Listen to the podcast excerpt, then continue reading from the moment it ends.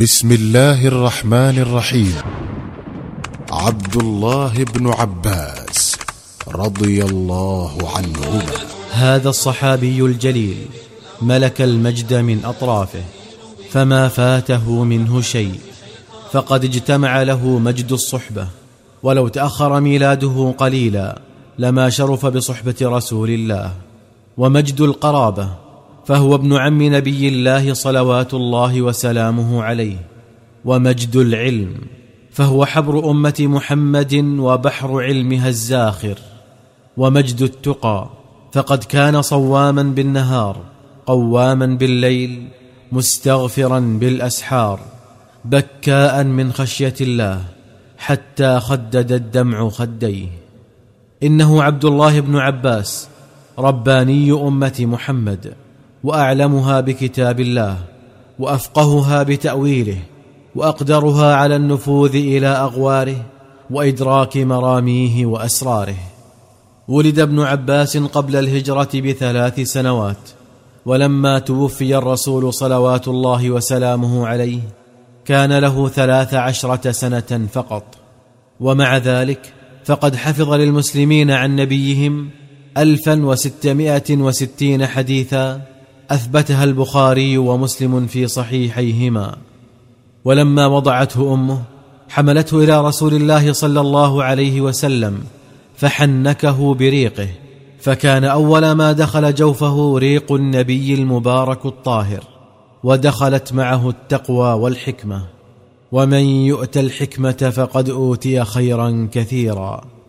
وما إن حلت عن الغلام الهاشمي تمائمه ودخل سن التمييز حتى لازم رسول الله صلى الله عليه وسلم ملازمة العين لأختها فكان يعد له ماء وضوئه إذا هم أن يتوضأ ويصلي خلفه إذا وقف للصلاة ويكون رديفه إذا عزم على السفر حتى غدا له كظله يسير معه الناسار ويدور في فلكه كيفما دار وهو في كل ذلك يحمل بين جنبيه قلبا واعيا وذهنا صافيا وحافظة دونها كل آلات التسجيل التي عرفها العصر الحديث. حدث عن نفسه قال هم رسول الله صلوات الله وسلامه عليه بالوضوء ذات مرة فما أسرع أن أعددت له الماء فسر بما صنعت. ولما هم بالصلاة أشار إلي أن أقف بازائه فوقفت خلفه. فلما انتهت الصلاة مال علي وقال ما منعك أن تكون بإيزائي يا عبد الله؟ فقلت أنت أجل في عيني وأعز من أن أوازيك يا رسول الله. فرفع يديه إلى السماء وقال اللهم آته الحكمة. وقد استجاب الله دعوة نبيه عليه الصلاة والسلام فآتى الغلام الهاشمي من الحكمة ما فاق به أساطين الحكماء. ولا ريب في أنك تود أن تقف على صورة من صور حكمة عبد الله بن عباس فإليك هذا الموقف ففيه بعض مما تريد. لما اعتزل بعض أصحاب علي وخذلوه في نزاعه مع معاوية رضي الله عنهما قال عبد الله بن عباس لعلي رضي الله عنه ائذن لي يا أمير المؤمنين أن آتي القوم وأكلمهم.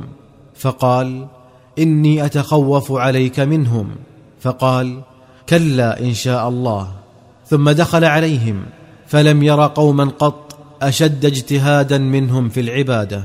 فقالوا مرحبا بك يا ابن عباس ما جاء بك؟ فقال جئت أحدثكم. فقال بعضهم لا تحدثوه. وقال بعضهم قل نسمع منك فقال أخبروني ما تنقمون على ابن عم رسول الله وزوج ابنته وأول من آمن به قالوا ننقم عليه ثلاثة أمور قال وما هي قالوا أولها أنه حكم الرجال في دين الله وثانيها أنه قاتل عائشة ومعاوية ولم يأخذ غنائم ولا سبايا وثالثها أنه محى عن نفسه لقب أمير المؤمنين مع أن المسلمين قد بايعوه وأمروه. فقال أرأيتم إن أسمعتكم من كتاب الله وحدثتكم من حديث رسول الله ما لا تنكرونه أفترجعون عما أنتم فيه؟ قالوا نعم.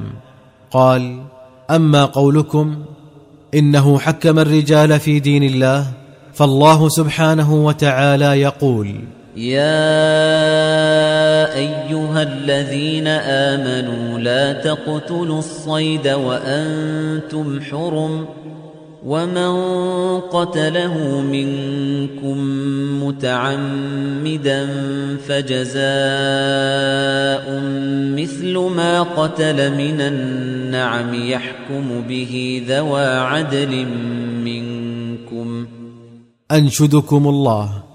أفحكم الرجال في حقن دمائهم وأنفسهم وصلاح ذات بينهم أحق أم حكمهم في أرنب ثمنها ربع درهم؟ فقالوا بل في حقن دماء المسلمين وصلاح ذات بينهم. فقال أخرجنا من هذه؟ قالوا اللهم نعم.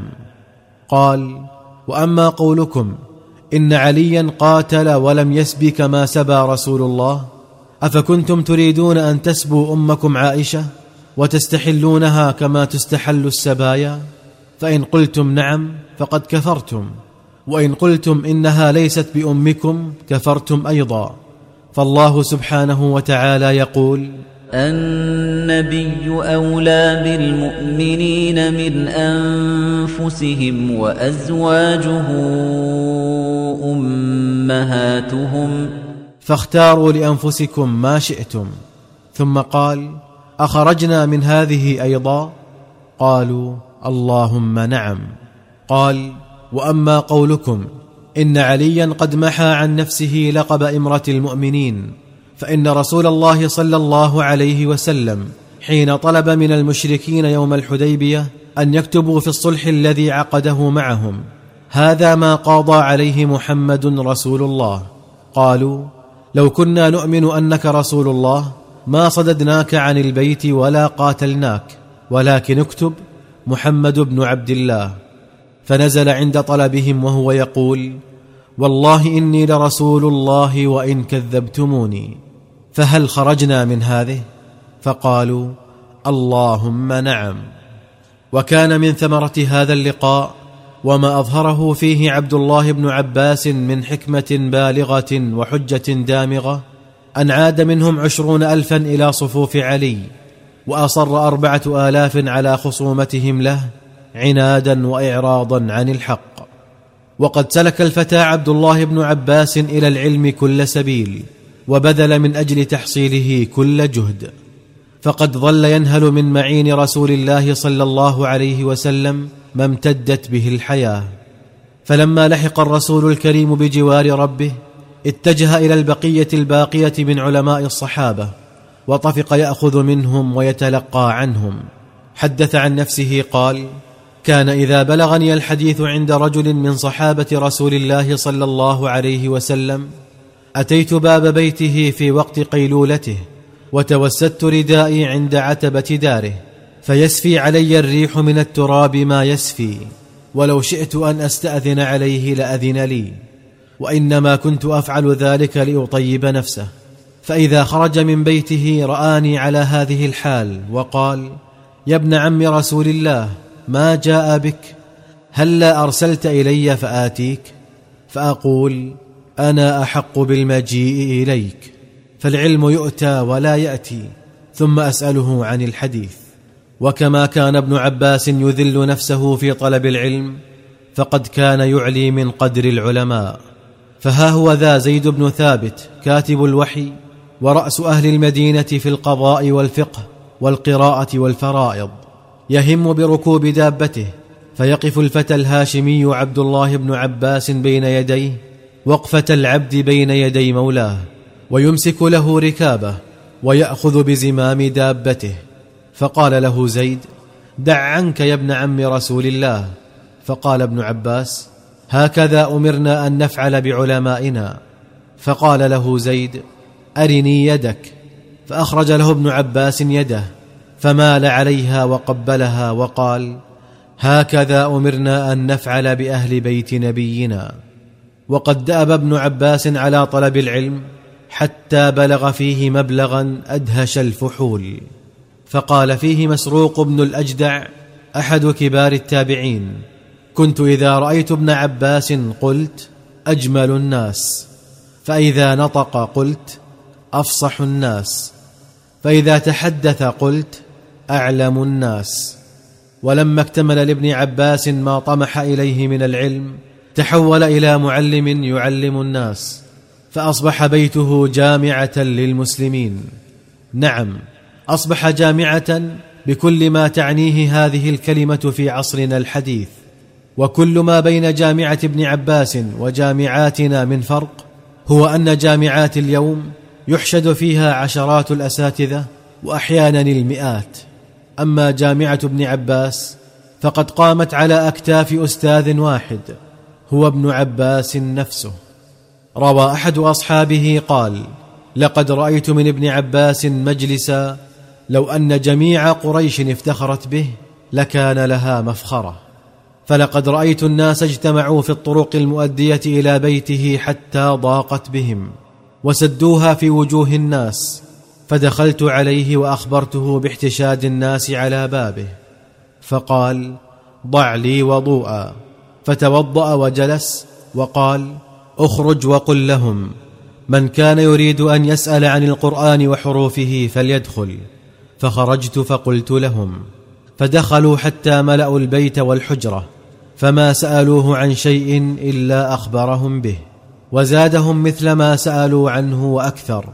ثم قال لهم أفسحوا الطريق لإخوانكم فخرجوا. ثم قال لي اخرج فقل من أراد أن يسأل عن تفسير القرآن وتأويله فليدخل.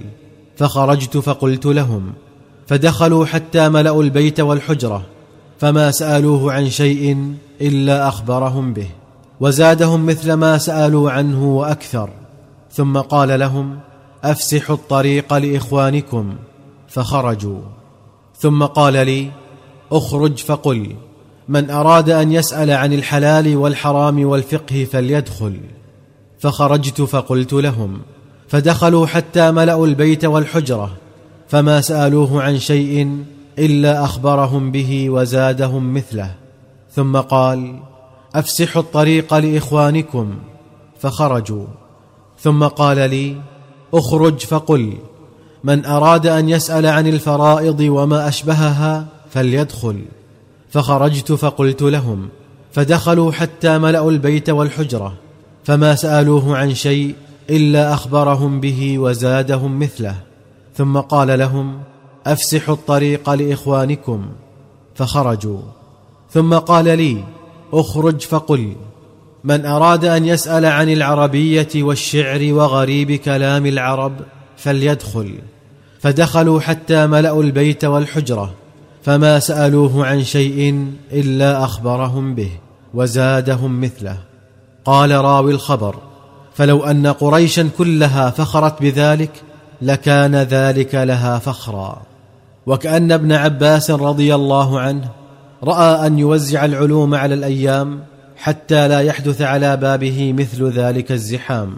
فصار يجلس في الأسبوع يوما لا يذكر فيه إلا التفسير ويوما لا يذكر فيه إلا الفقه ويوما لا تذكر فيه إلا المغازي ويوما لا يذكر فيه إلا الشعر.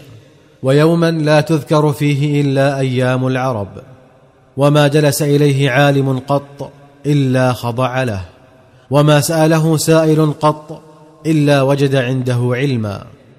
وقد غدا ابن عباس بفضل علمه وفقهه مستشارا للخلافة الراشدة على الرغم من حداثة سنه فكان إذا عرض لعمر بن الخطاب أمر أو واجهته معضلة دعا جلة الصحابة ودعا معهم عبد الله بن عباس فإذا حضر رفع منزلته وأدنى مجلسه وقال له لقد أعضل علينا أمر أنت له ولأمثاله وقد عوتب مرة في تقديمه له وجعله مع الشيوخ وهو ما زال فتى فقال إنه فتى الكهول له لسان سؤول وقلب عقول على أن ابن عباس حين انصرف إلى الخاصة ليعلمهم ويفقههم لم ينس حق العامة عليه فكان يعقد لهم مجالس الوعظ والتذكير فمن مواعظه قوله مخاطبا أصحاب الذنوب يا صاحب الذنب